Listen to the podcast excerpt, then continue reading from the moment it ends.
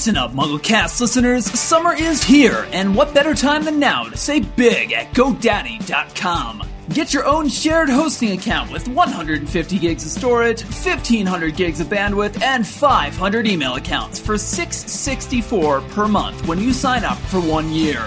Plus, by entering code POTTER, that's P O T T E R, you will receive an additional twenty percent off of any one, two, or three-year shared hosting plan. Some restrictions apply. Check out the site for details. Get your piece of the internet at GoDaddy. Com.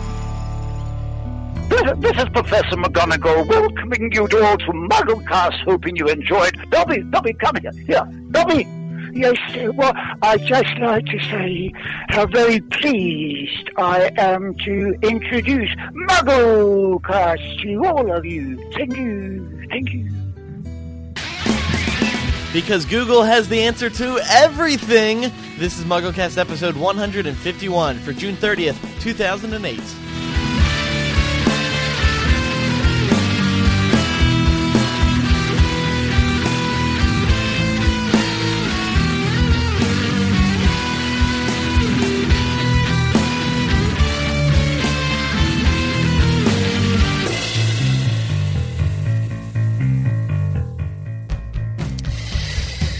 Um,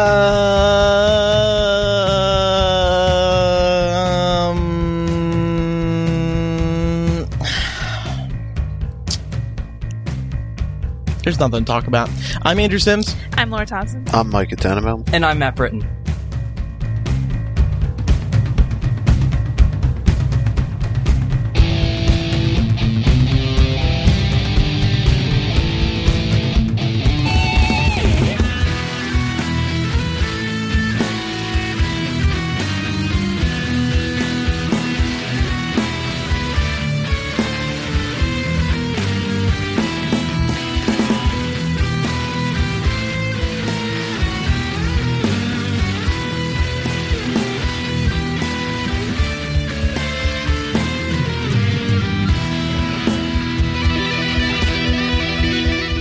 All right, welcome to another episode. I'm sorry about the intro, guys. There's just nothing nothing to talk about this week for an intro. I know. It's nothing's going on. I worked on. nine to five today. I'm exhausted. Yeah. Yeah, me too. Mm-hmm. Micah, what's in the news this week? There's nothing to talk about. Okay, let's move on to Muggle now. No, but in all seriousness, there's nothing to talk about. There's two news. Actually, there are two things to talk about. I'm going to add something into the mix, but uh, all right. Um... Go for but it. But the biggest news of the week was that there was this cinema expo in Amsterdam, and apparently Warner Brothers showed some brief footage of Half-Blood Prince as part of a past-slash-future Harry Potter montage.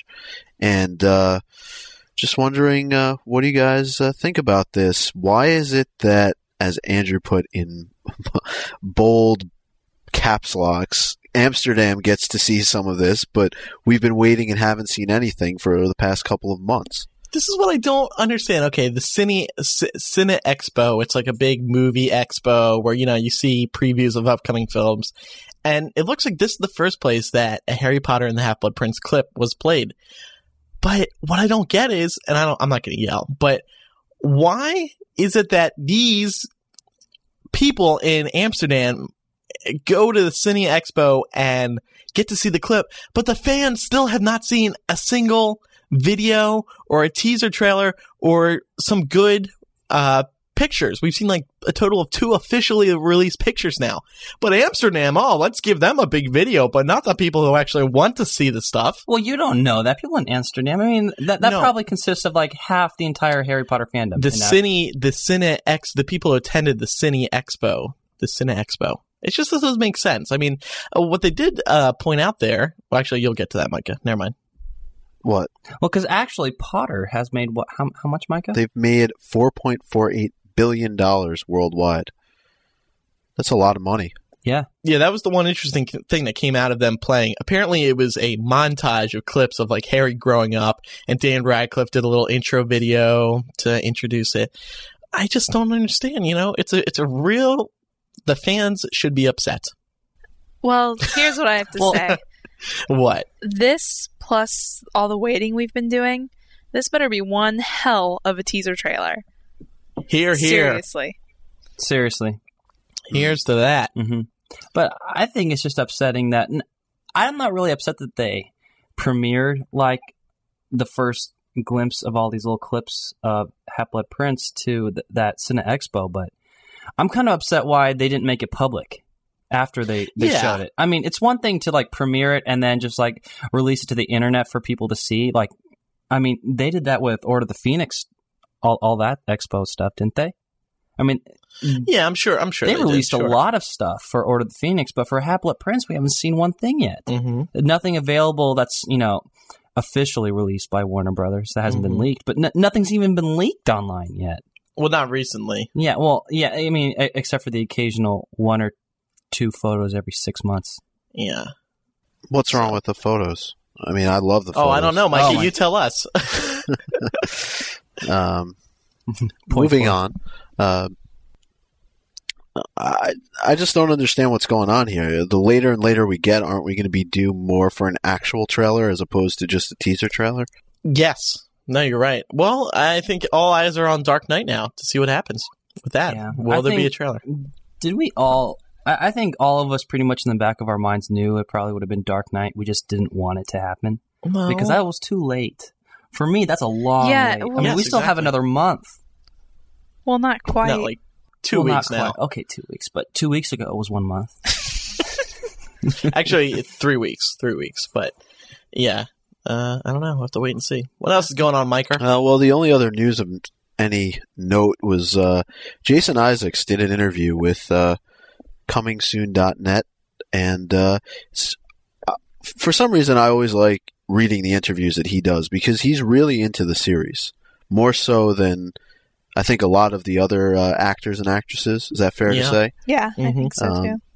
He has the most fun with the the role that he plays. Yeah, he does. And... Uh, You know, it was just interesting reading what he had to say, and uh, he said that he had seen J K. Rowling at some charity dinner or something along those lines, and he went over and asked about the seventh book, and uh, she had told him that he was going to be in the opening chapter, and that it made him uh, pretty happy to hear that news. So free, you're out in the opening chapter, out, out of Azkaban, right? Which, yeah, that's pretty cool. I, I like how it says that Joe, like.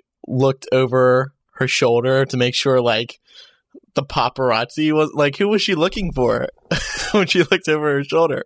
Or maybe she was just doing that to be funny. Mm, maybe, but, but I yeah. can see why she wouldn't want tons of people to hear it. I think she was just probably just, you know, being a sport, like, okay, I'm going to tell you this big secret. You're actually in the first chapter, but don't tell anybody. It's not really a big secret, though.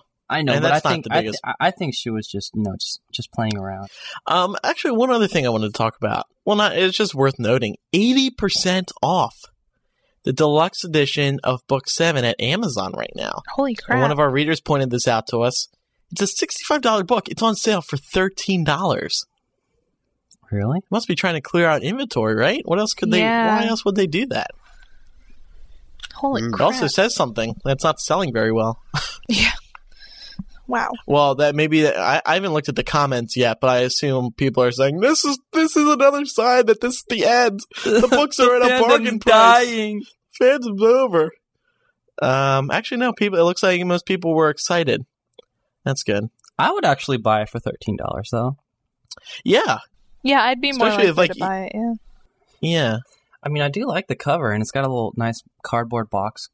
A little frame for yeah. it, and it's got a nice, um, it's got nice large album art, chapter art. Yeah, and in the beginning or the end. Is it is it colored or is it just regular? No, it's white? It's regular, oh. but it's still yeah. bigger. You can see more. It's cool.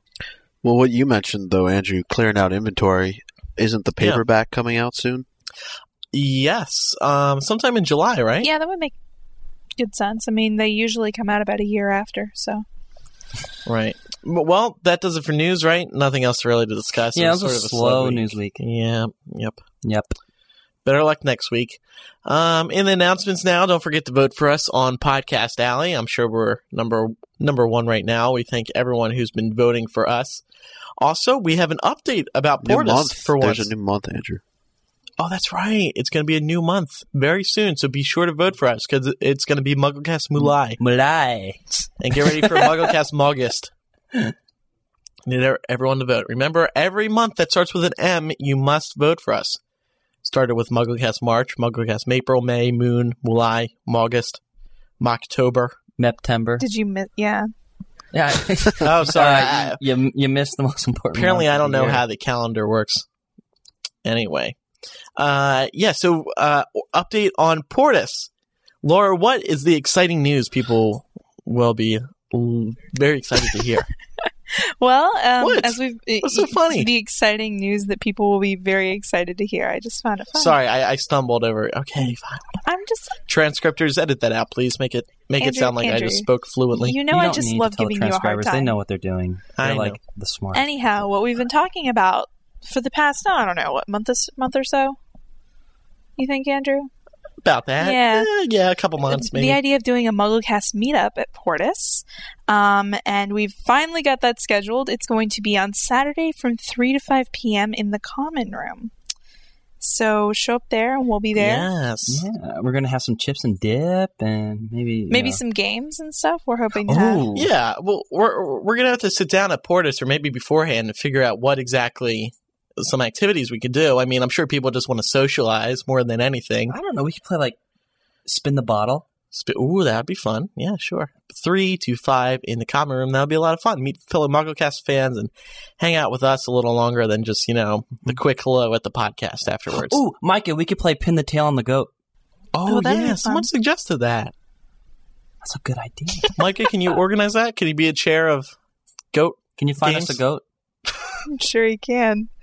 Micah, uh, even there? I'm here. Yeah, I'm here. He's I'm finding just, a goat right now. There were a lot of comments that I could have had right there, and I chose not to issue any of them. Thank you for taking the high road. Because we would have had to edit out some MuggleCast, and I know Andrew doesn't want to have to edit out any more than he has to. No. Nah. Especially since this show is late, so thank you. Um, MuggleCast... Uh, Fun fact, I want to call this next uh, segment. Got this email from Jana, thirteen or thirteen. I just completely made that up. I don't know. There's no age there. There's at no all. age there, and I said thirteen. From Virginia, she writes, "Hey, I was just wondering how you get the episodes off the site. I really want to listen to some of the older ones. Also, will you uh, will the podcast you do at Portus be released on the feed?" Yes, the podcast will be released on the feed, of course. And um, the question, the first question, how do you get the episodes off the site? How do you get older episodes? You How go do you on get the, the episodes. You on? go on the website, go to episodes page, and then del- and then download whatever website. Right, exactly. We, you want, we right? get this question a lot, so so everyone knows. You go to MuggleCast dot com episodes page. All every single episode that we've produced is there on the website for free download. You can't put it in your little podcast thing like these are if you are subscribed in iTunes, but you can't get them on your iPod or any other M P three or C D player. I so. think it's high time we have a frequently asked question page on yeah, I think so too. We do, we do. Well, then we should post. Maybe that. If you guys check the site and or oh, there actually is. Maybe if you made it more. Oh, see, I'm going to go to the about page, and if you scroll down, you see more F A Qs. Yeah, but you have to go to about. I mean, it should be one of the tabs you click on. There, well, look, look well, at this. Matt, it's very Matt, more qu- clearly, they can't click on the episodes tab. What makes you think they're going to click on the F A Q tab? yeah. Um. Oh, yeah. Yeah, there you go. Well, sorry, guys. I tried to help you out. But MuggleCast dot com is your source for everything MuggleCast. So there you go. Just remember that. Lastly, um, just one last plug, and then we're done. Um, we've talked about Twilight Source dot com, but this week, Laura, Matt, Elisa, and I have all started a brand new podcast for Twilight Source dot com. It's called Imprint. We just released the first episode a few days ago. It's going to be released every other week. Uh, it's going very well. It's in the top ten podcasts on iTunes right now. That That's very exciting, isn't it? Yeah. I couldn't yeah, believe it when insane. I heard. It was just, yeah. wow. yeah, it's crazy to think, you know, you've produced mm-hmm. two podcasts that are in the yeah. top ten. That's usually the top ten. So thank you to everyone who's listened. And if you were interested in listening to a Twilight podcast, Imprint, just search for it on iTunes, hit subscribe. You can also go to Twilight Source dot com. And we can't stress it enough that this is just an extra thing that we're doing on our own time. It's not going to inf- interfere with MuggleCast in the least. So. We, we say that as this episode came out on Monday and and, and Imprint came out on like Thursday or Friday. People are going to be but like... But we recorded it like on Sunday and Monday though, so... Right. It, yeah, so... Like, well, in all right, fairness, days. it's it's more... because of our schedules than anything else. Yeah, yes. It really no, Micah has this schedule that is impossible to work around, and you just got to deal with it. It's so. my, yeah, it's Micah's fault this is late. So. Yep. Not really. Whose fault is it, it this it's week? It's mine. It is yours, yes, but right. it's okay. It's okay. Right. It's okay. We all, we all have things that get in the way. It happens. Let's move on to Muggle Mail this week. Matt, you want to take the first one? Yes, I do, actually. Okay, our first Muggle Mail comes from Fanny, eighteen of Canada. Fanny writes, "Hi, MuggleCasters. I was just listening to episode one fifty where some of you say you cried while reading chapter thirty-four. It made me think of the previous episode, which I, which I find quite disappointing, to be perfectly honest. You guys were reviewing The Prince's Tale and completely skimmed over most of the memories and Snape's actual death. I cried when Snape died because the emphasis throughout the books placed on Harry's eyes finally makes sense. Snape wanted to, the last thing he ever saw to be the eyes of the woman he loved. So furthermore, Entertainment Weekly got it wrong. Snape's death should have made the list." Didn't we talk about this, though? Yeah, we did. We, we did, did talk, talk about, about Snape the dying, eyes. But, but we, we actually got a lot of emails about people disappointed that we didn't go over every single detail of Snape's uh, memories. In, in The Prince's Tale? Yeah, that's what I wanted to talk about. The thing was, again, we talk about things that we feel like can actually be discussed. If we can't discuss it, then forget it. We're not going to talk about it. It's boring to just summarize. Yeah, and also, there were a lot of things to talk about in The Prince's Tale, and if we did actually talk, even if there was stuff to talk about for each little thing that happened, that episode would have been at least two hours long. Yeah, yeah and I so. will just delicately point out that when we... Um, first did chapter by chapter, a majority of the complaints concerned the fact that we were summarizing the chapters. So right. we either summarize or we pick things that foster discussion. Mm-hmm. One right. or the other. Did we even, did we even talk about um, Harry's eyes to Lily's eyes? The reason why he said, "Look at me"? Yeah. We did say something like that. Yeah. Okay. All right. So, um, yeah, sorry guys that we didn't say everything in that chapter, and um, next time we'll say more. Didn't know how to finish it. Okay. Our next one comes from Alexandra, nineteen of Burbank, California. She writes, "While sulking in my room about the legal drinking age, I was wondering if wizards and witches had a legal drinking age. Would butterbeer be considered alcohol? What do you guys think?" Um, well, from what I remember... Butterbeer is not alcohol, or it's not alcoholic. Like, um, don't you? Wasn't it in, gosh, Order of the Phoenix where Winky had been drinking it, and Dobby told Harry that the effects of butterbeer are stronger on house elves than they are in humans, or something? Mm-hmm. So wouldn't that mean that it is? Well, I think you'd have to take a lot of it to get messed up. Yeah, it yeah. would be okay. okay it would be I, like drinking. Oh gosh, maybe I shouldn't say this. Like, uh, like like a fruit cooler, you know? Like Oh, like a wine cooler. Yeah, yeah, yeah. Like those you have, you know, you give that to someone who is like yeah. tiny and that but if you give it to some, an adult that's right. not gonna do it. I Lord, should shut you up get now. Midgets drunk. the, the main Micah. The main question uh, I wanted to ask here was, what is the legal drinking age in the wizarding world? I don't think there is one because there's not... Okay, at least I think it would vary by country. Just like it does... Because, yeah, like, for instance, okay, everyone knows that the drinking age is severely relaxed in Europe. So I really yes, doubt... sixteen. Yeah. eighteen. Well, yeah, eighteen, people sorry. aren't uptight. Yeah, but, on, but they don't the even really enforce that that much. Yeah. Right. Yeah, um... Yeah, I just thought it was kind of interesting. Well, there aren't... I mean, do they even have that many strong alcoholic drinks in the wizarding world that's mentioned? Except fire whiskey? Oh, they have sherry and brandy. Oh, sherry bottle and... from Trelawney. Yeah, but... Yeah, it's, it says butterbeer has a very small amount of well, alcohol in it. seventeen is the, um, the wizarding legal age, for, as considered as an adult. So maybe at seventeen... They just don't care anymore? Well, yeah. if butterbeer has a small amount of alcohol in it, they've all been drinking it since they were thirteen. True. Yeah, so. Yeah, so they're right. not. They're well, not lightweight. Doesn't Harry take a shot of uh, fire whiskey after? Yeah, I think was it Moody yeah. yeah. dies? And we never read any side effects, so he he must be. He know. didn't get wasted, basically. He, yeah, he didn't get wasted. All right, and the final email for today. Oh. Uh, the final email comes from Scott nineteen of Pittsburgh. He says, I feel obligated due to the fact that I have been an avid Entertainment Weekly reader for years upon years now that I must defend it. On episode one fifty, you all seemed really harsh on Entertainment Weekly's choice. Maybe you are a tad bitter from the fact that we still don't have a teaser yet, but who knows? Anyway, those chose Goblet of... Yeah, hold on. Anyway, those chose Goblet of Fire because it was the first book to really become a book. Uh, and the other three before were kind of children-y type novels. And why not like Book six? Because Book four was more influential. Book four was the book that brought in the new era of Joe's books, the ones where adults are just as interested.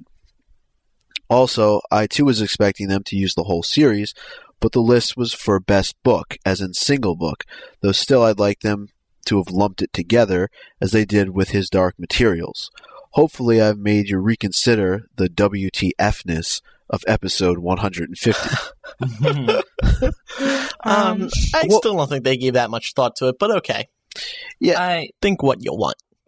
I think I think maybe uh, Goblet of Fire probably had the most... No, no. Oh, never mind. No, I don't think so. I, I agree with what he said that it's it was it started a new era of Joe's books, but I don't think Entertainment Weekly well, I, considered that. I don't think it was like the first adult book. I mean, I think the the series in chronological order has a great transition. Yeah. It, tra- it transitions really well from, you know, a child's book from the very first one to, you know, the more adult oriented last three of the books. I I, I think, you know, as you read from first to last, you get slowly acclimated to more adult themes. Right. So I don't think it was like a huge leap or anything that was like saying this is the first, this is a new era of the Harry Potter books. Because, you know, book three was kind of dark too. I think I even mentioned last episode that, you know, book four was kind of the first book where Harry experiences death um, right in front of him. Uh, you know, we really don't get an idea of, of or... what his memory is of what happened to his parents. And, you know, that that was really the turning point. And and I kind of agree with what Scott's saying. The first three books were a little bit more childish in the way that they came across. And, and now you get to Goblet of Fire and all of a sudden it it's turning a little bit darker. Okay. Well, yeah, like I said, I agree with what he had to say. I just don't think Entertainment Weekly considered that, you know. Yeah. Well, I can't... Thinking about Goblet of Fire kind of starts the whole war, though. I mean, the whole... After Goblet of Fire, the entire book series is based on one thing, and it's He Who Must Not Be Named has returned, and the war has begun. Mm. Right. So, I mean, you can probably think of it as the beginning of the, you know, the new war for the Wizarding World. But, you know, as a classic, I don't know. I don't think there really is a specific book that can be a classic except for the first book since the original one. But, you know, I, I'm just saying what I said last week. So, all right. Well, uh, with that, unless someone had anything else to say? Nope. Uh, let's move on to chapter by chapter this week. We're talking about the uh, penultimate chapter. You guys like that word? Penultimate. Very so nice. I know my nice. English. Yeah, thank you. Yeah, thank sure, you. That's, that's pretty good. And yeah. no, the epilogue doesn't count as a chapter, so don't email me and be like, not the penultimate, that means second to last. Anyway. Well, hey, Andrew, I think it's incontrovertible that you, you know, you, you know all these great words. I'm so proud of your vocabulary. I still don't know what that means, but... He has um, a list on his, his desktop right now. You know what I do? I'll admit this. I'm you not afraid to. Whenever somebody says... Well, no, close. Yeah, that's a good idea. But also, like, if someone says a word on the podcast or something, or I am, I'll go to Google and I'll type in define colon and then the word, and it gives you a definition. That's that's cool. Those so, what Google loser. People. What? That's a little no, trick I'm, I learned. I'm, I'm just kidding. A little trick I learned. Those Google anyway. People are so smart. Yeah, they are. Isn't that cool, Micah? That's cool. Watch, yeah. You're gonna, you're all going to start using it now. Google's yeah, here, Google dot com, define colon goat. Any of numerous agile rum- ruminants related to sheep, but having a beard and straight horns. Thank you for that. Wow. Wow. And and see, Mikey, you say you're tired of that Go Talk, but you you fuel it with things like that. Well, Matt started it this week, so no, oh, no, no, no. Your comment just fueled it for another three months, guaranteed. All right. Anyway, chapter by chapter this week, chapter thirty-five, King's Cross. Um, this is the chapter that I couldn't do quote quiz for last week because it's just Harry and Dumbledore the whole time. I mean, what can you do? Anyway, this is the big chapter where Harry speaks with uh, Dumbledore again. Um, it's a very moving chapter. Dumbledore talks a lot, basically explaining to Harry, you know, everything. You know, remember in book five how he said, "Sit down, Harry, I'm going to tell you everything"? Yeah. He didn't really. Yeah, that, that was a lie. Yeah, that was that was a big lie. That's like a th- th- like it, book seven's like the third time he said, "I'm going to tell you everything." Yeah, I mean, like if there was an eighth book, he would give him a whole other story that's crucial. Although I have to say, one of the things that's great about this um, is it is different in that respect because Dumbledore doesn't really tell Harry right. anything. Harry just realizes he already knew. So, chapter starts up with Harry waking up and realizing he's alive. And he also realizes he's naked again. He was not perfectly sure he was there himself. That's a quote from the book. Matt, what did you say before the show started? I want to know why Joe is so keen on getting Harry naked so much in this book. Well, I mean, this is only the second time, right? Well, yeah, but I mean, it's could be. Well, the only other time Harry's been naked was in the Prefect's bathroom in Goblet of Fire, right? But. I don't know. I just. I think she added well, it present- subliminally after uh, Equus. Do you think Equus has anything yeah. to do with this? Oh, ha ha, guys! You took my joke. Prophecy. Ha ha ha! You're so predictable. I believe it though, but he's not really going to be naked in the film, so he's not. Right? I don't think so. Would he? No. Um. Well, they would make it look like he was naked. You think so? Yeah. They Ooh. made it look. They made it look like he was naked in Goblet of Fire.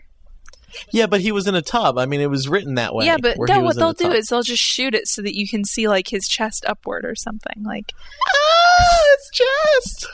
That does it for me. I um, bet it does. Voldemort is there in the background, but it's the Horcrux version of Voldemort, and he's crying in the background. At first, he didn't really, um, Harry didn't know what it was at first, but then he realizes what it is. Um, I guess there's not really much to talk about with this, but we do have to talk about it or else people are going to complain.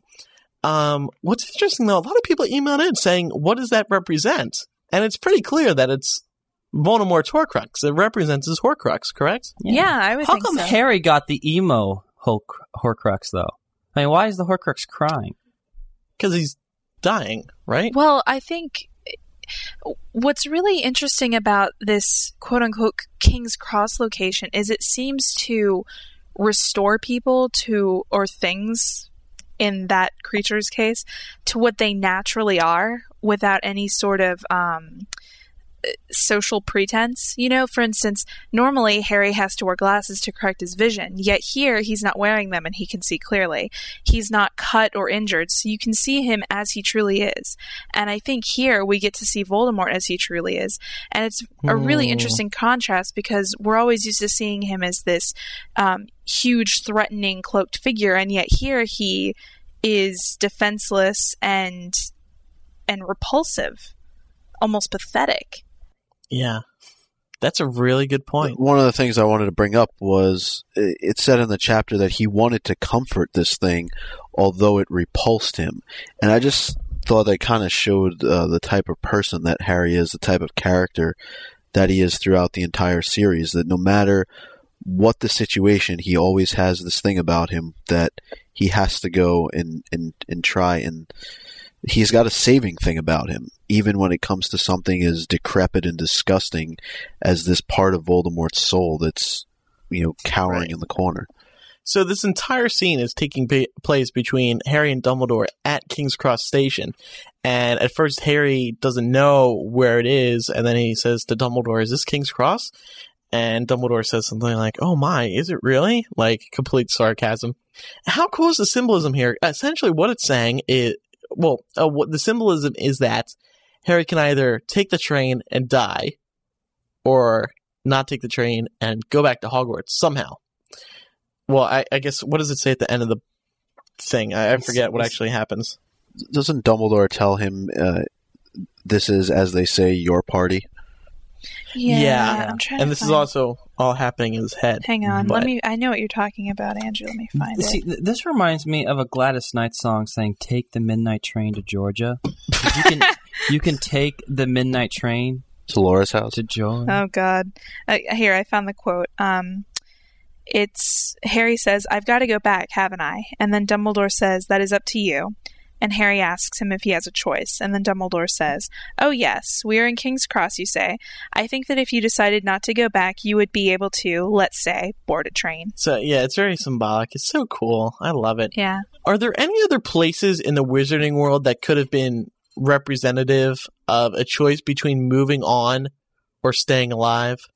Ha, ha, ha, ha, staying alive. Oh, I don't know. Taking the train, taking the train, stay alive. Okay. Um, I don't know. I mean, song. the the whole concept of using any kind of mode of transportation in kind of a limbo between life and death scene is actually fairly common.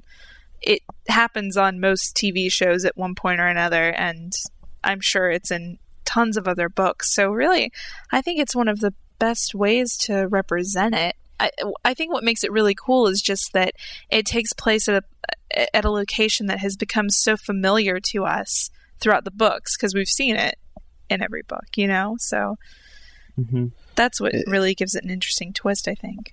It's also one of the, the main entry points that we've seen throughout the series between, you know, the Muggle world and the Wizarding world. And, you know, it's really, other than going in the first book, Um, to Diagon Alley, you know, sort of having to go through at King's Cross Station is one of Harry's first entrances into the wizarding world. So I thought that was kind of interesting. And, you know, obviously there's a lot of religious um, parallels here as well. And I don't know if we're going to talk about those or not. Well, well like, like what? What are you talking about? In this scene, in this exact, like this topic or elsewhere, you mean? Well, I think...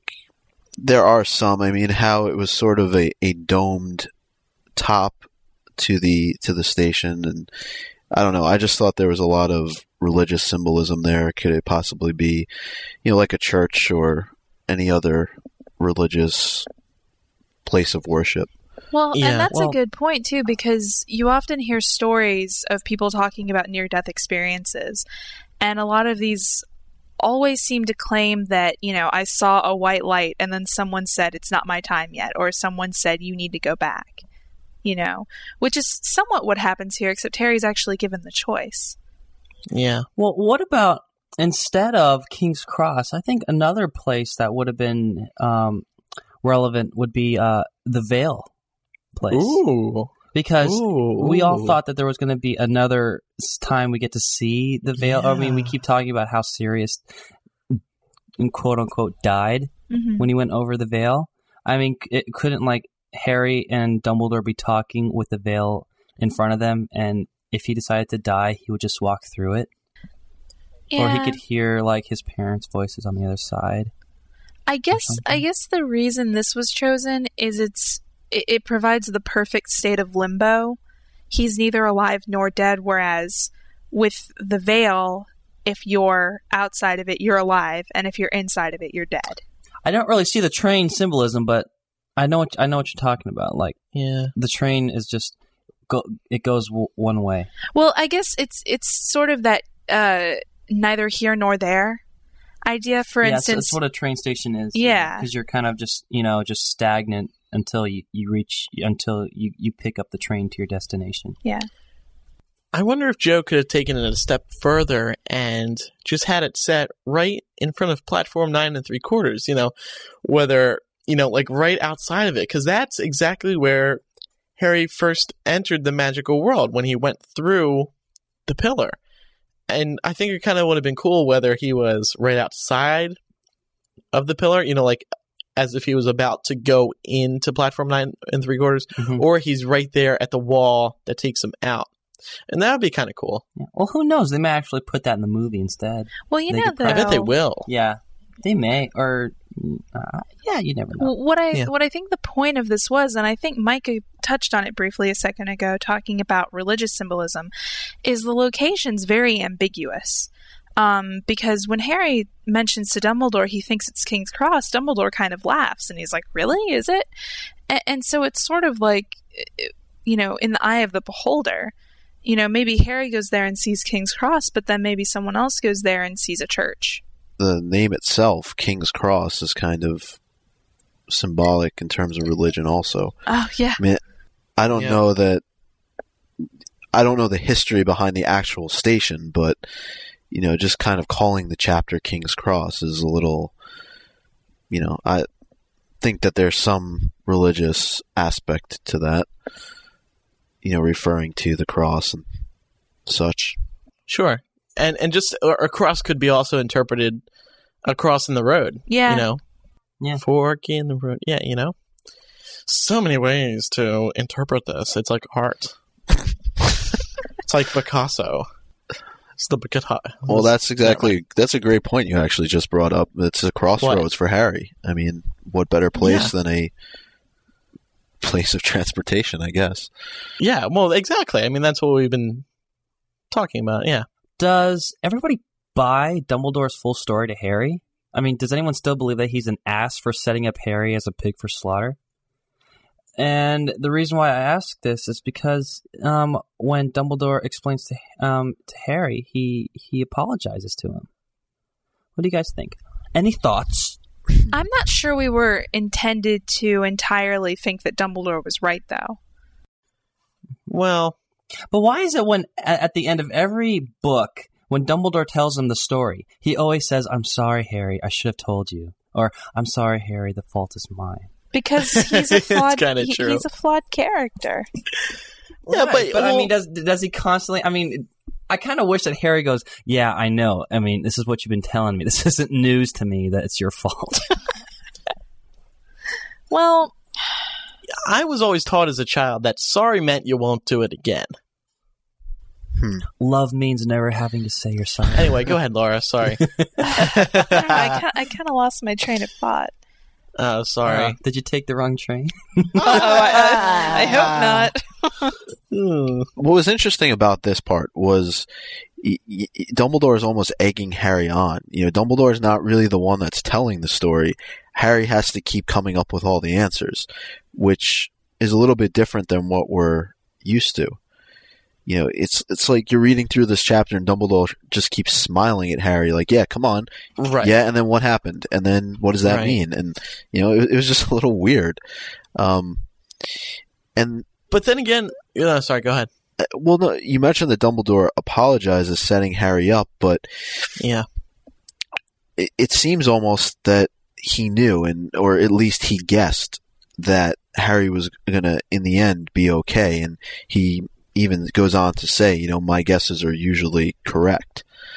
Um, and it's just, if he guessed wrong, they wouldn't be having this conversation right now. And you're right. The book would have you're ended. Right. So. But this whole time we're talking about this, I guess we also have to remember again that this isn't actually Dumbledore. So should we see it as Dumbledore saying all this? Cause it's like Laura said, it's happening in Harry's head. So, how do we interpret this? I think we Whoa. interpret it, and and we touched on this a little bit last week when we were talking about why Dumbledore didn't appear when Harry used the Resurrection Stone. And I think it's because Harry doesn't need him anymore. Not that he wouldn't love for him to be alive, but Harry doesn't really need that guidance anymore, because Dumbledore even said that he was a wonderful man and that he was also a better man than Dumbledore was. And I would argue that it is Dumbledore just for the sheer fact of of the quote that you put in at the end, Andrew. You mentioned that it's happening inside Harry's head, but look at what Dumbledore says to him. But why on earth should that mean that the, it is not real? It's such a nice... Yeah. Lo- uh. So who's to say that it's really not him? Well, it leaves so much open for interpretation, you know? And that's the very last line we ever hear from Dumbledore, isn't it? Yeah. Oh, that's so heart-wrenching. I'm going to cry. I'm actually tearing up right now. Poor guy. Okay, well, let's move along before the waterworks really start coming. Uh, we also find out that Harry was, of course, the seventh and unintended Horcrux. Um, this was the source of much debate prior yes, to book seven coming very... out. something, something fluttered in my chest when I read that line. No, that was wonderful. That was wonderful. 'Cause for anyone who doesn't know, I mean, in particular, Ben and Emerson were having a very... public um, D- fight with yeah. M- M- Melissa from Leaky over whether Harry or not is a Horcrux. Uh, most notably, it was discussed at our live podcast in July. Uh, at, at um, during the L A premiere, Emerson and Ben were fighting that Harry was a Horcrux. Melissa was saying he he wasn't. So, of course, reading this, you know, it was like... oh my God, Ben and Emerson were right. Did you guys think Harry was a Horcrux? No, I actually didn't. And I kind of, I, I kind of laughed at myself when I read it. I was like, huh, "All right." Like, yeah. It would just through all the tears that were going on, you you, you managed. Okay, to... I wasn't crying during this chapter. Wait, what, what are we talking about? Harry being a uh, Horcrux. Matt, did you think Harry was a Horcrux before you read it? Were you... No, I didn't. I honestly, I did not think it was a Horcrux. Yeah, I, none I, of us did. I was listen. I mean, I, I heard all your guys' podcasts. All, I mean, pretty much all the. Two top podcasts for Harry Potter, and about all the people who said they thought it was a Horcrux and who didn't think. I was on I was on the other side thinking that Harry was not a Horcrux. Good. Good boy. Actually, bad boy. Okay. Well, you thought he wasn't one either. Go ahead, Laura. Continue. Yes. And uh, we finally got confirmation on what Dumbledore's gleam of triumph was in Goblet of Fire. If you guys will remember, um, after Harry tells him that Voldemort used Harry's blood to rejuvenate himself, Harry could have sworn he saw a gleam of triumph in Dumbledore's eye. Um, and this was a source of some speculation for a while because everyone was wondering, you know, why would Dumbledore look happy about this? And it even... What s- is a gleam of triumph? Just like a... It, just, hard to illustrate on a yeah. podcast, but yeah. It, like your eye widens and you have a little like smile. Your eyebrows are... Almost like a smirk. But like triumph yeah. is like an ultimate like... emotion. I mean, if if a gleam of triumph is pretty much just like his face just widening as far as it can go and his eyes going... Mm, not, ne- not necessarily. it, it's kind of like, have you ever sort of been not... heard an argument going on or heard something going on that you weren't really involved in, but then the side that you were on came out on top and you just kind of have that little... moment of glee to yourself? That's kind of how I imagine it. There you go. Oh, there you go. That's a good explanation. Good job, Laura. Good job. Thanks, Matt. Anyhow, how it was answered was that Lily's protection was keeping both Harry and Voldemort alive because as long as Voldemort lived, Harry was anchored to life because his blood flowed in Voldemort's veins with Lily's protection. I have a question because then there was that whole explanation about the wands and why, um, you know, the wand that Harry was using sort of just acted of its own accord during this chapter, and, and it made yeah. absolutely no sense to me when Dumbledore was trying to explain this. Did you guys understand what was going on? What part exactly are you confused about? Just uh, how how how Harry's uh, wand shot back at Voldemort when he cast the Avada Kedavra or whatever it was? Well, that's not till the next chapter, right? Or are we discussing... No, when Goblet? Voldemort cast... I, I'm not, I'm confused what... Well, I think... Sorry, okay, you're talking about um, Harry and Voldemort um, wands shared a core. Correct. And Voldemort then discovered that they couldn't fight against each other, so... There's this part where Dumbledore is explaining how the wand knew to act by itself. Do you remember? Oh, oh, when, yeah, yeah, yeah. When they're... That. In the Seven Potters chapter where Voldemort reaches Harry and then his wand just all of a sudden starts to shoot whatever spell it did out against Voldemort to protect him. Yeah, he was saying that um, Harry's wand had come to recognize Voldemort's wand as both a, an enemy and a close relative. And so not only did it recognize it as a threat, but it knew how to protect itself from Voldemort because Voldemort had the same capabilities. Mm. Well, didn't his um, didn't um Harry's wand after um after the um Priori Priori Incantatum, um, when Harry won that battle because his courage was, you know, greater or, what, or whatever reason it was, um, didn't it say that that the wand recognized Voldemort as a mortal enemy and could act on its own, own accord? Yes. Right, but wasn't he using Lucius's wand during that attack? Right, but it, but it's it's Voldemort's magic essence or w- whatever it is that, that the wand sensed. Yeah. Oh, okay. I think that's what it was. Because it's not the wand that it recognizes; it's it's the person that the magic's coming from. Yeah, because yeah, Voldemort made the mistake of thinking that it was just the wand that mattered. Gotcha. Yeah. But then there was another part that he brought up. Remember when they were in uh, Godric's Hollow when they were about to. When they escaped from Voldemort, I thought that he mentioned something about that moment as well. Well, he said that, that the that wand... Voldemort was scared that night for some reason. Mm, I don't remember that part. What mm. I remember about Godric's Hollow was Harry asking if his wand was so strong, why was Hermione able to break it? And Dumbledore essentially explained that up against Voldemort, it became sort of this invincible death stick, whereas up against any other wand, it would behave normally. I don't know if that answers your question, but well, because because it's the kinship between the two wands. I think yeah. it is. It's like well, it's just like you know when you're up against your, your friends, you know your your equals, but when you're up against you know your brother or sister, it's like the bonds shift. Yeah, it's true. It's like if you're playing Nintendo Wii, and you're playing it with a friend. Yeah. It's a little less formal, and you're playing against a sibling, and it's to the death. Right. Yes, right. I win. All right. Yeah, that helps me out, though. Sorry I'm stupid, but hey. Well, Mike, I'm glad I could answer your question. Yeah. If your name is Laura, then you did a great job. Yeah, thanks, Laura. And I Matt. Really enjoy your analysis. Moving on a little bit, um, what about Ariana and how he dreaded beyond all things that it could have been him who killed her? Um. There, there's a couple of things. Not, it's not just Ariana here, but throughout this entire series of, of conversations that he's having with Harry, he also has some guilt about the Potter's murder. And uh, Harry ends up reassuring him that his parents having the invisibility cloak wouldn't have helped them that night, that Voldemort knew where they were and that he was going to kill them no matter what. But it's interesting now, you know, you almost see Dumbledore, or you do see Dumbledore, he starts to break down.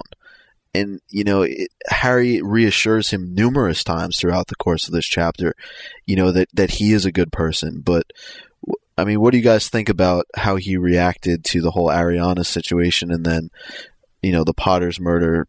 This is a, something about Dumbledore we've never seen before. Mm-hmm. Well, I think I think this the Dumbledore that we see is, you know, the of course, the deceased um, soul of Dumbledore that, you know, when you die, there's pretty much nothing to do but look back and think what could have been or what could have happened if I did this or that. And I think he's just blaming himself for all the things that he thinks could have gone better and it would and done by him. So maybe that's why he was saying like he was apologizing for the Potter's death and think it was his fault. I think he t- tends to take a lot of the blame for himself. Mm-hmm. Because he does, because he thinks that he is such a flawed person that, uh, you know, in contradicting to what other people think of him. Well, he also realizes that um, despite any any sort of idea to the contrary, um, his flaws contributed largely to these tragedies. I mean, especially the the one involving the death of his sister. Um, you know, Harry can say. The invisibility cloak wouldn't have helped his parents all he wanted, but there's a, a decided advantage to escaping from a murderer when you're invisible. Maybe that's just me. Nope, you're right. But, I mean, I think also that Dumbledore can't help but be apologetic in this situation. And just look where Harry is. And maybe this is the, the Harry that Dumbledore sees in his mind, just an apologetic version. I think Harry would want Dumbledore to be apologetic. Well, and be I mean, completely truthful, too. I mean, it's time yeah. to, to come clean with everything that's been going on for the past seven years or more. Yeah. Yeah. Do, do you guys remember? I do. Do you guys remember before Order of the Phoenix came out, they released that little oh, snippet? Oh, yeah, yeah. This gets me so much. Oh, my gosh. sit down, Harry, it's time to tell you everything, or something along those lines. They posted that thing on, like, store windows everywhere. I pooped my pants. I straight up pooped my pants. Dumbledore is going to tell Harry everything. Like, this is... Again. This is... No, but seriously, I mean, you know, that that's just the one of the coolest lines from Order of the Phoenix, especially as, as a teaser. And then he didn't really tell him that much. No! He didn't tell him anything. Oh, my God. You're talking about the movie, right? No, no, the, the book. Oh. This was that was before my time reading.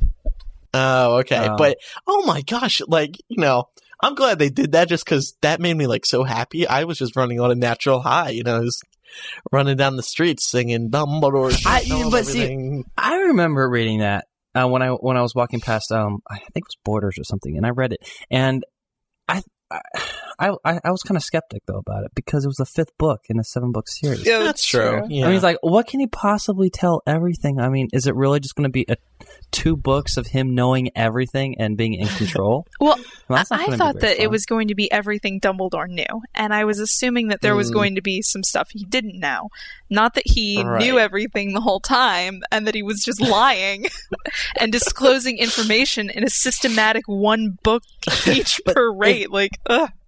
I mean, think of what we know now. If, if that really happened where Dumbledore, you know, said, okay, Harry, sit down. I'm going to tell you everything. He's going to, like, overload this kid with all this information, and that's going to be a six-chapter uh, part of the book, just him telling everything. And they'll turn yeah. it into five minutes of a movie. Oh, yeah, exactly. Or they just cut it and put it in the deleted scenes. Yeah, or they don't explain anything like they did in Order of the Phoenix. I'm just saying, I love you, and I always just didn't want to be as tempted to say that. Well, uh, I guess here we can kind of talk about, um, he brings up Grindelwald and everything that, that, that went along with him. And uh, what I wanted to, to add to this was that you really get an idea of, of how much like the Death Eaters these two guys were, at least in theory, early on. Sure. Um, and it's kind of scary because y- you don't realize that, again, that there's this side to Dumbledore that existed. Um, so... Yeah. Oh, no, it's true. I mean, he even talks about how much the idea of making muggles subservient pleased him. Right. He really uh, sort of gloried in that idea. And it's yeah. it's interesting to see the complete turnaround he made. Yeah. And he literally goes through the, the Deathly Hallows one by one. He's like, this is what the Elder Wand would have done for us. This is what the Resurrection Stone would have done. He, he says we would have had an army of Inferi. Mm-hmm. Um, you know, and then of course the Invisibility Cloak. Um, but you know, and then, then he goes on to mention how he would have used the Resurrection Stone more for his own selfish reasons to bring back yeah. his family. This kind of reminds me of, um, I'm sorry, I'm going to use a little um, parallel to another fantasy series, of Lord of the Rings, when Gandalf said that he would use um, the the Ring of Power for good, but knowing that the ring would just be evil or doing something. But I mean, it, it just reminds me of, you know, Gandalf right. and Dumbledore parallels, where they know that they, they they know what kind of person they are if they had that kind of power with them. Yeah, and Dumbledore talks a lot about power in this chapter. And this is where we find out why he turned down being Minister of Magic so many times, because he knew if he was given an ounce of power, he took an immense risk of becoming a totalitarian. But a nice right. one. Okay, well, and then uh, what Dumbledore would have seen in the Mirror of Erised becomes clear. And I mean, I, I was didn't we talk about this in uh, the last chapter by chapter? Well, not the last one, but the one where we discussed Ariana and all that. Probably, oh, yeah. Probably, yeah, yeah. But I mean, we can reiterate so people don't complain. I mean, duh, he would see his family, right? And Harry Sorry. comes to realize that, right? Yeah. Well, and what's great about that is you remember that line in Sorcerer's Stone where he asks Dumbledore what he saw in the mirror, and Dumbledore says socks, and then Harry is rethinking LOL. it, and he's like, and he thinks that Dumbledore might not have been entirely truthful. Well, I mean, isn't that obvious? Well, yeah, yeah, but it's just a nice little tie-in. It's an, another one of these parallel things that I'm all about, you know? And yeah. it just yeah. it just shows that Joe just tied everything up, and oh my gosh, it makes yeah. me so happy. Yeah. I think Harry just said, you know, that's not true. Come on, I'm, I'm only eleven years old. And then Dumbledore tells him. And then Dumbledore would have been like, Harry, okay, Harry. In your in your fifth year, I'll tell you everything. But not until then. So moving along, Dumbledore continues to answer Harry's and all of our questions. Um, why did he make it so hard? Which was a good question. And here's where Dumbledore admits one of his faults. He says, I counted on Miss Granger to slow you up, Harry. I was afraid your h- hot head may dominate your good heart. I wanted you to possess them safely. Well, what I thought of this when I read that line, especially, I wanted you to possess them safely. It reminded me of parents teaching their children to drink responsibly. Yeah. No, you're right. it, I don't know. Maybe that's just me. This was kind of the first time that... Um, Well, this is the first time that Dumbledore wants Hermione to slow him down. He wanted to, like, he's basically saying that Hermione makes him reckless, is doesn't it? And he just kind of wanted Hermione just to be out of the picture and just have her, he just knows what she's like because she always thinks there's something cryptic or something inside. So he gave her that book just so she could slow him down. Well, yeah. Yeah, I, I think he was counting on her... You know, always wanting to do the research, always wanting to err on the side of caution. And, you know, there's a lot of times throughout the course of this book that Harry may have used one of the more, other than the Invisibility Cloak, but one of the other Deathly Hallows to his advantage. Um, yeah. yeah. Especially the Resurrection Stone. And, and Dumbledore actually mentions this during the chapter. We see such a stark contrast between... Um, the way Harry possessed the Hallows and the way Dumbledore possessed them. Dumbledore flat out admitted that he would have used the Resurrection Stone to bring people back who were already at peace, whereas Harry used the Resurrection Stone to give him the courage to face his death. And I just, I love that distinction yeah. because for so long we'd seen Dumbledore as this flawless character who he he said he wasn't afraid of death. And it goes to show maybe not for himself, but for others, definitely so. So Dumbledore continues to constantly question himself. He asks if he's any better than Voldemort. Numerous times Harry has to defend Dumbledore to himself. No, I think we, we touched on this, and, it, and it's throughout the entire chapter. I mean, we see a different side of Dumbledore. Um, you know, he, he just, he's breaking down in this chapter. And, you know, Harry is almost like the, the, the adult to Dumbledore being the child. You know, he keep, has to keep telling him how he did everything for good as opposed to Voldemort, who has done everything for evil, obviously.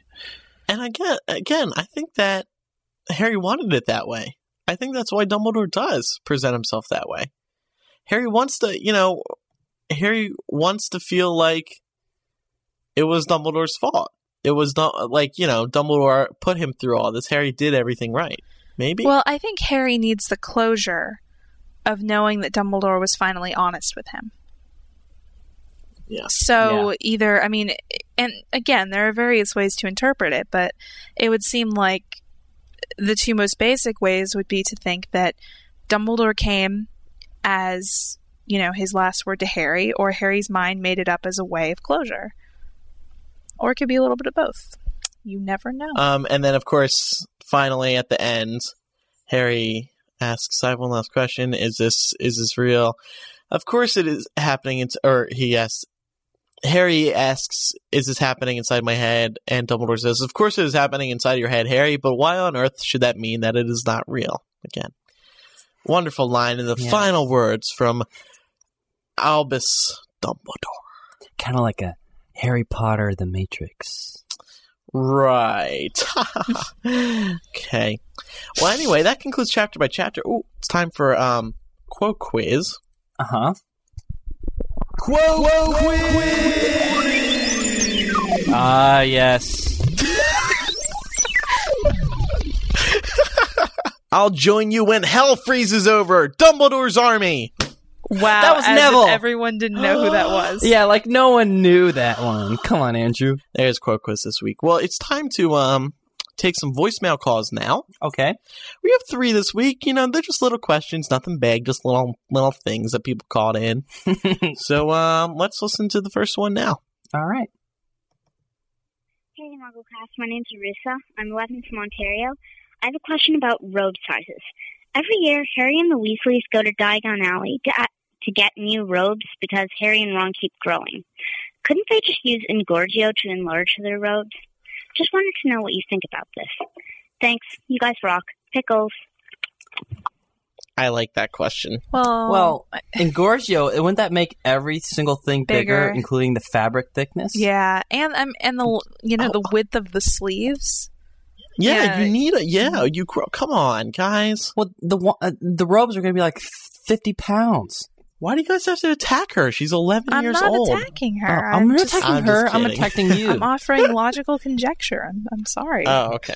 Oh, yeah. I think it's a valid question. How do you know that charm? I just think that's another one of those questions, you know, the toilet well, questions. I think it's one of those Bombarda questions where, you know, just they would have they would make up a spell just to make an excuse for anything.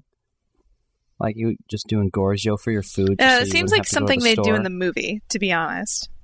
To yeah, get out of doing no, a Diagon Alley scene. Isn't that that was a spell that they used in the movie? I don't I don't remember them saying Engorgio in the Goblet of Fire in the book. Well, they didn't use that one in the book in Goblet of Fire, but it had been used in other books.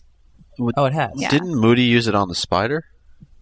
In the in the movie, yes. They did it Not in, the, in the movie, no, but they did it in the movie so they could easier illustrate what was being done to the spider. Uh, okay. Yeah, but I mean. How else is uh, Madame Malkin going to stay in business? You know. yeah, yeah, yeah. Do you want to put a mom and pop shop out of business? We already know what a conflict that is in today's society with all the Walmarts you are going so on around right. the country. You are so right, and you know, kind of, it's an it's a wonderful debate. I think, you know, some people wonder why have we not come up with, you know, like cures for cancer and such, and some people say it's because if you did, then some companies who provide, you know, cancer. Um, you know, radiation stuff, they would go out of business. Well, I don't think you can really compare um, okay, life-saving okay. treatment me... to robes. let me let me go let me go with something more simpler. Why has there not been a cure for the common cold yet? Because it mutates because... itself. You can't. Oh, my God. Okay, look, these are valid questions. I know it. I heard them from somewhere intelligent. Next voicemail, please get me out of here. Hi, MuggleCasters. This is Ida from the Åland Islands in Finland. I was just watching Joe's Harvard commencement speech again, and I thought of something I would like to share with you, because she talks about working with torture victims through amnesty when in her early twenties, and I was thinking that she might have drawn from that experience in inventing the Cruciatus curse, and in describing the way Harry felt when hit by that curse, and the way he felt when he thought he was walking towards his death at the end of Deathly Hallows. I was just wanted to hear your thoughts about that. Thank you for a great show. I love you guys. Bye. I think that's a kind of cool question. Yeah, definitely. You know, we were talking about where Jo got her inspiration from for writing some things in uh, the book. Laura, what do you think? I think that's entirely possible. In fact, I would be surprised if she hadn't gained any inspiration from working um, with torture victims at Amnesty International at all. I, yeah. I think she definitely did. And of course, she has her own Um, experience with death that has certainly played a huge role in Harry's emotions. But, you know, seeing e- even as a person, um, as any as an everyday person, um, seeing pictures of torture victims has a profound effect on you, you know, and you just imagine yeah. yourself in that situation, and it's it's horrifying. And right. and to actually have worked with people who have been through these kind of tragedies, I think would leave a huge influence mm-hmm. on her. Yeah. And Crucio in Latin means I torture. Time so. for the next voicemail. Hey, MuggleCasters, this is Henry from New York. And um, even though he didn't really die, I think that you should uh, should have or should play a uh, song for Harry's um, death. Uh, I was... The one that really popped into my mind was uh, Let It Be by the Beatles. So um, just uh, think about it. I don't know. All right. Thanks. Bye. Um, I was talking about this no. with Micah last night. I think that's a good idea. Doesn't Harry deserve a song? He didn't die. He doesn't get a song. Yeah. But, but you want a song, Harry? Go die. I'm just kidding. I think Let It Be is a perfect song. No, no, no. Go cause... for it. Go for it. I'm just giving you a hard time. Wistful words of wisdom, let it be. And when the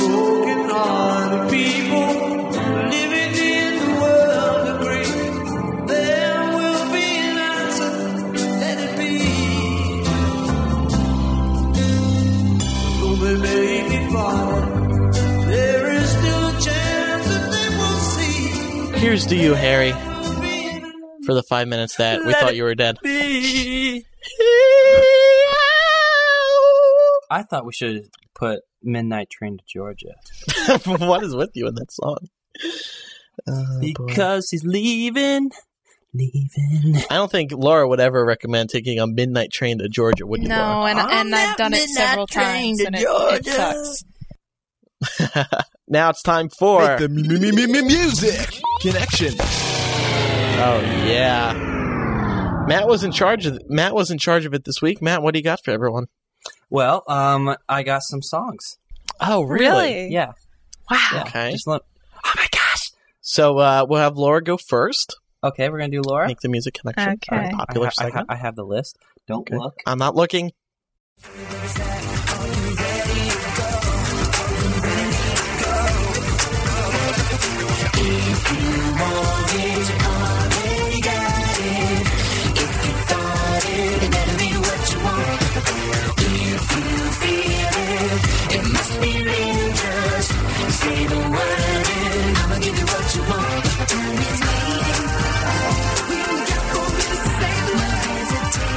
Four Minutes by uh, Madonna off her new album, Hard Candy.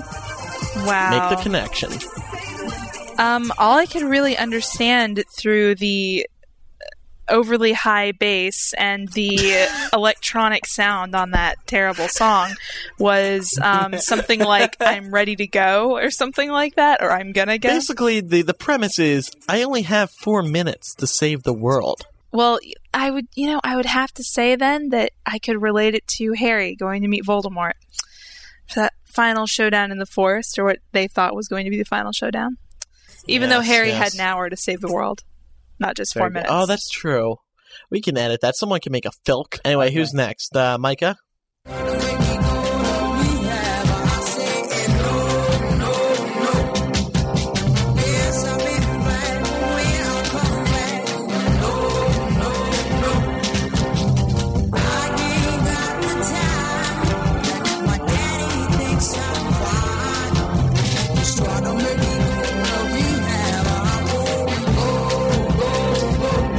Rehab by Amy Winehouse. Ugh. I would have to make the connection. Uh, make the connection. I would have to say that this is Professor Trelawney's theme song. That's awesome, actually. All right, uh, it's time for my song now. Here we go. Here's the thing. Started out friends. It was true. All pretend. Yeah, yeah. Since you've been gone.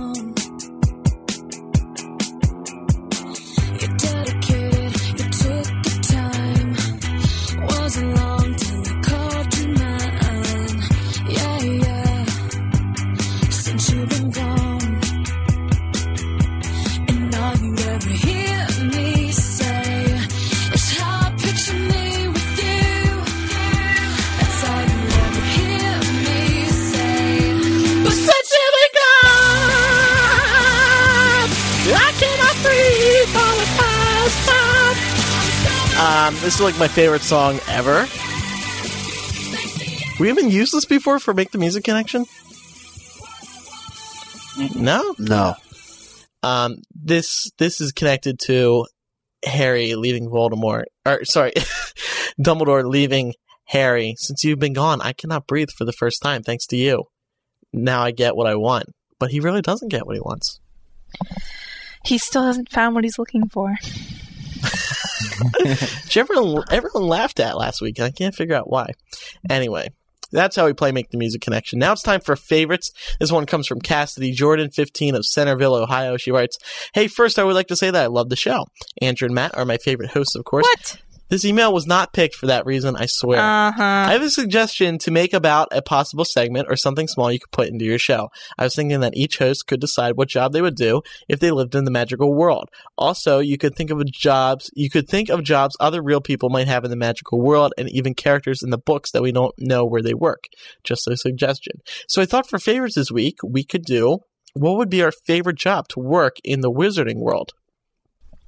Hmm. Who wants to go first? It's kind of a good question. Yeah, that is a good question. I think international relations would be cool. Oh, God, Laura. Of course it's political with you. International relations doesn't have to be political. It can be. A, a lot of the time, it, well, it can be, but I'm like, okay, uh, let me just... R- Laura, I'm just kidding. You know what? I'm just kidding. No, Andrew, I'm sick of your attitude. I've had oh, no. it. Wait. No, I'm I'm a language major, so that's probably something I'm going to consider as a profession anyway. But I don't know. I think it'd be interesting in a, in a magical standpoint. Matt, how about you? I don't know. Micah, how about you? You're not going to give Matt some time to answer there? No, no, I'm, he I'm will. Thinking. But I'm just thinking. while while you're answering. Hmm.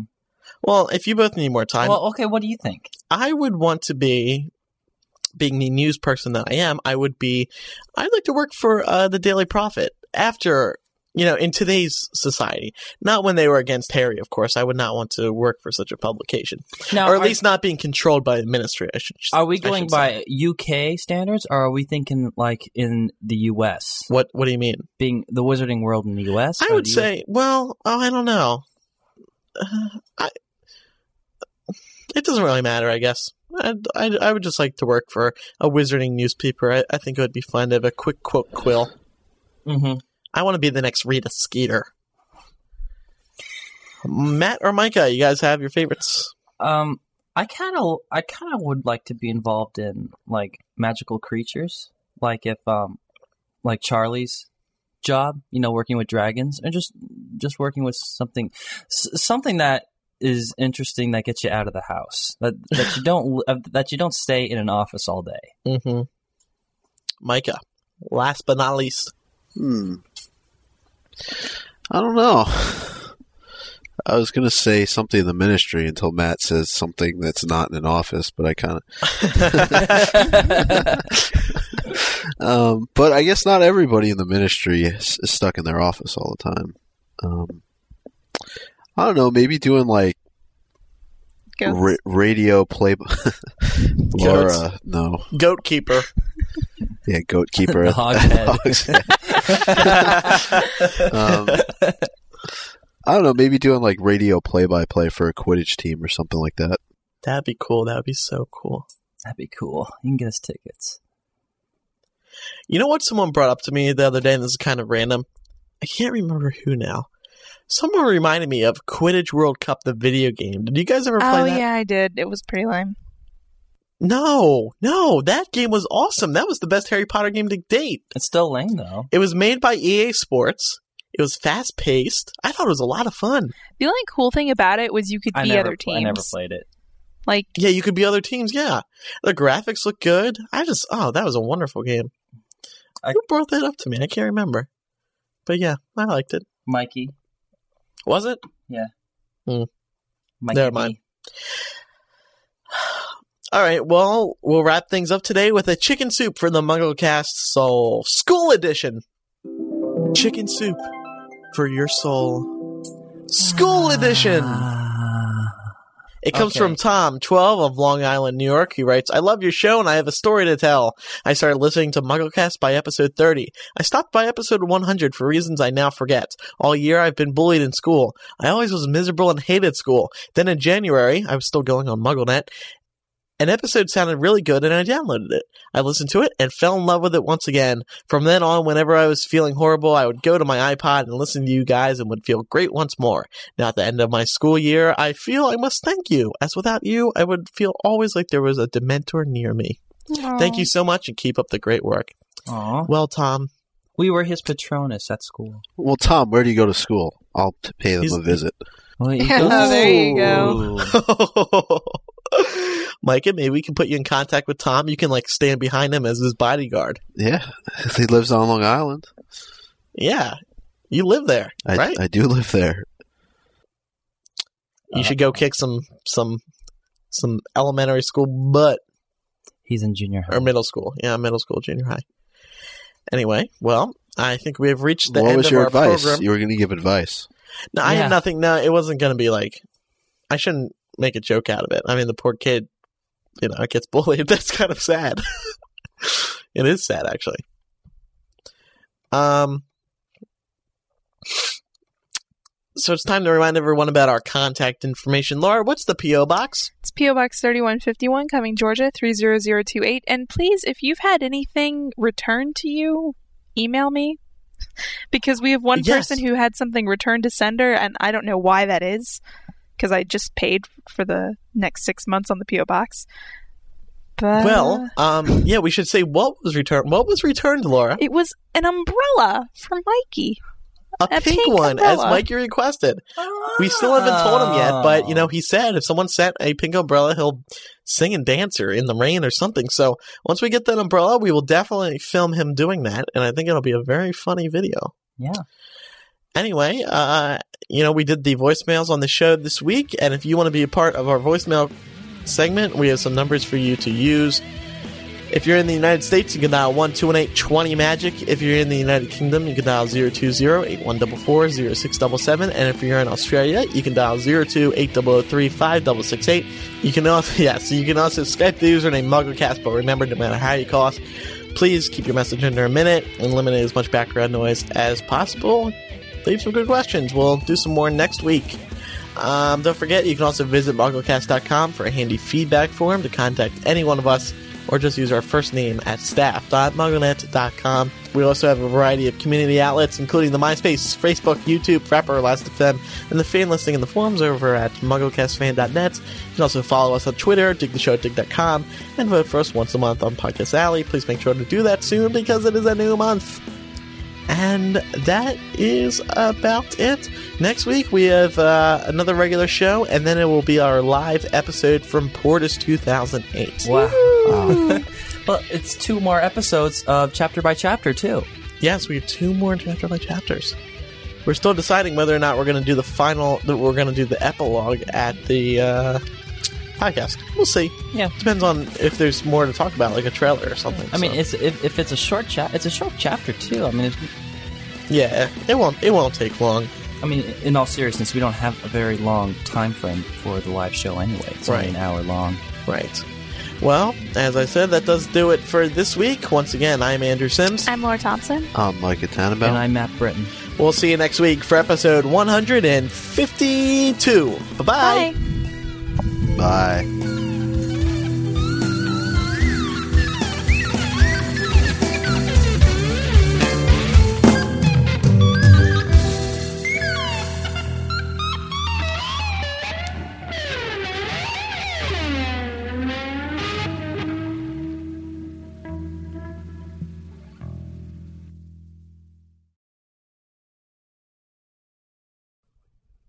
And I'm Matthew Britton. Wait, try that again. Your mic was down. Do it again. Why? I turned it down because you're making noise. Yeah. Do it again. Don't touch my mic. I'll tell you when you can touch my mic. Stop playing around with my mic. It does not like to be touched. Okay, do it. Okay. And I'm Matt Britton. There we go.